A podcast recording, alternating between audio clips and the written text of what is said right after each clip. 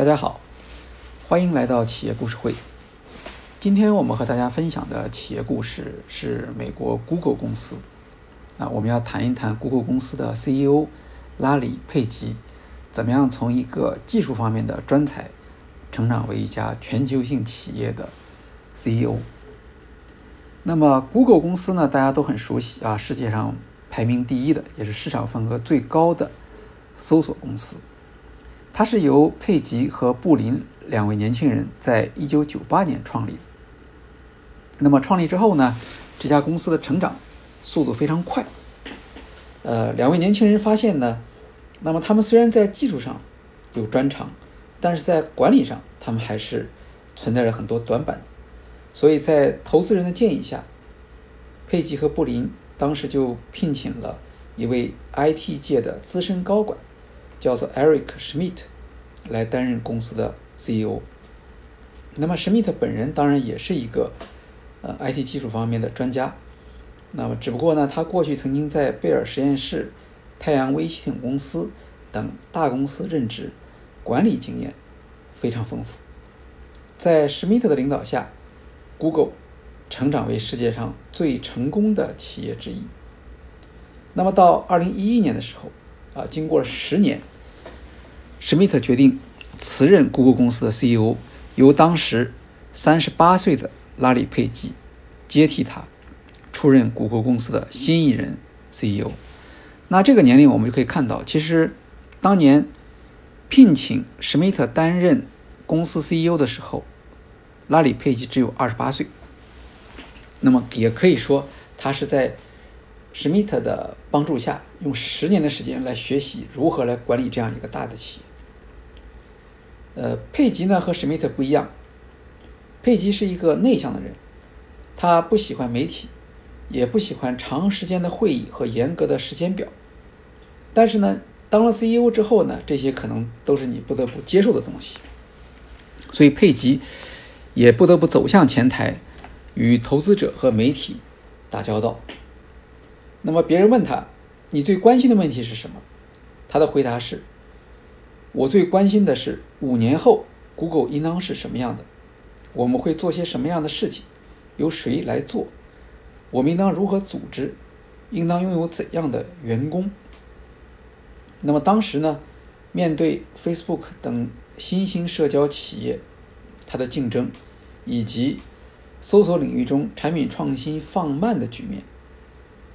佩奇上任之后就强调说：“我的职责是为 Google 注入创业时的那种速度和敏捷。我们要加快决策和新产品的开发。比如有一位高管就观察到，和前任 CEO 相比，佩吉更愿意接受一个还算 OK 的决策，而不是等到它变成完美的决策。”佩吉说。一个真正管用的产品理念，应当可以用不超过六十个词来描述。这应该已经让人们足以做出支持与否的决定。有的人问，Google 想要做什么样的产品？佩吉回答说，产品开发应当激励世界上最优秀的人，例如自动驾驶汽车。这是技术能够真正对人类产生重大积极影响的理念。仅仅为了市场竞争打败对手而诞生的优秀产品很少。如果你全力以赴，只是为了击败在做同样工作的其他公司，这样的工作怎么会令人兴奋呢？佩吉上任后，很快将 Google 的产品整合为七个代表未来方向的产品群，其中包括搜索业务、广告业务、YouTube 视频网站、安卓。操作系统、Chrome 操作系统、电子商务和社交网络，它取消了二十五种非核心或绩效不佳的产品业务，因为我们不想要那些只是够好但没有希望成就伟大的产品。一位董事说：“佩吉十分清楚自己想要哪种类型的组织，他亲手挑选这些重要的业务方向的负责人。”并为他们规定了目标。他为企业带来了清晰和决心。每周一下午，佩吉会主持召开由十几位产品高管参加的最高层会议，讨论如何将各产品部门的工作与公司的整体目标进行协同，并做出快速的决定。佩吉并不规定实现这些目标的途径，而是授权给下属自行探索。我在事先往往会设想的非常深入，接下来试图为这些项目配备合适的团队。确保他们的方向是正确的，然后我就会走开，有时一个季度也不会过问。佩吉坚持签署员工的招募批准，他签署了超过三千人。人力资源部门用专用的软件将候选人的资料进行压缩，这样他就可以快速浏览最重要的数据。每周他都会收到一个这样的数据包，通常他会在三到四天内。回复同意还是反对？他说：“这有助于我了解公司正在发生的事情。”在员工眼中，佩吉是没有耐心的。他不喜欢低效率的 email 往返，要求管理者面对面讨论并即时解决问题。一位副总裁回忆说：“当看到我和另一位高管在邮件中发生争执后，他就像一个严厉的校长那样，把我们两个人叫到办公室。”命令我们在离开办公室之前达成解决方案。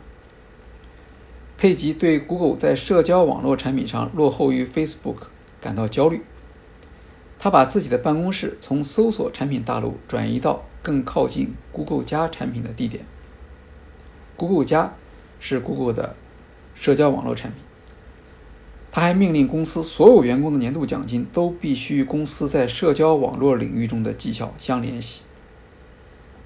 为了应对日益复杂的专利侵权诉讼，他大胆决策，以一百二十五亿美元买下了摩托罗拉的移动部门。这个消息震惊了整个商业界。通过这样的购买，他获得了摩托罗拉手中大量的专利，用于应对苹果和其他竞争对手在手机和移动通信业务上发起的诸多的诉讼。由于自己手上有了很多的专利权，他就可以和竞争对手进行交互授权。Google 的一位前高管认为，佩吉非常善于激励员工。他走到某个项目组，在简短的交谈中对项目的方向提出新的思路，让开发人员获得极大的激励。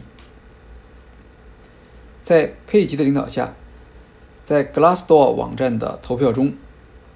Google 员工对自己企业的满意度首次超过了 Facebook 员工对自己企业的满意度。在佩吉的领导下，Google 不仅保持了自己在搜索业务中的主导地位，还在移动网络方面取得了极大的进展。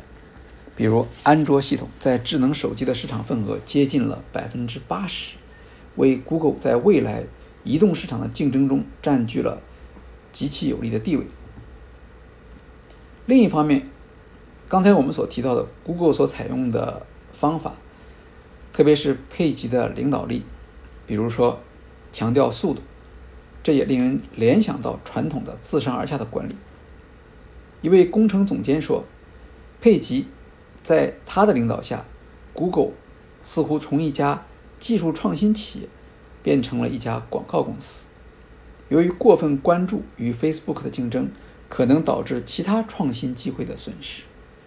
佩吉面临的另一个重大挑战是，以往 Google 往往被视为创新者和原有市场秩序的挑战者，但是现在呢，Google 已经强大到令消费者担心。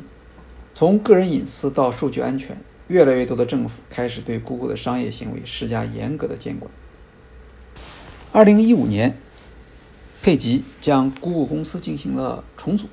成立一家名叫 Alphabet 公司的企业集团，Alphabet 就是字母表的意思。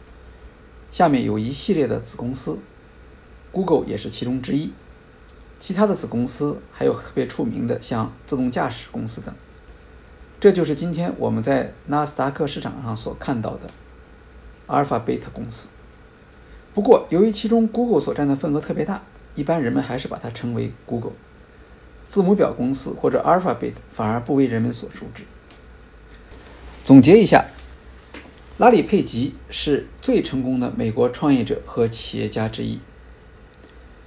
他作为管理者和领导者的成功，表现在能够以远见带领企业，坚持企业创始人的理想，给企业决策带来清晰和坚定。例如，Google 在智能手机安卓系统和视频网站 YouTube 上的正确选择，都是对 Google 的未来做出极其重大贡献的决策。当然，伟大的企业并不是万能的。佩奇希望 Google 成为社交领域的主导企业，打败 Facebook，这一目标没有能够实现。这是一个很好的关于企业战略选择的例子，我们会在其他音频中再讨论。好。今天的企业故事会就跟大家介绍到这里，谢谢各位。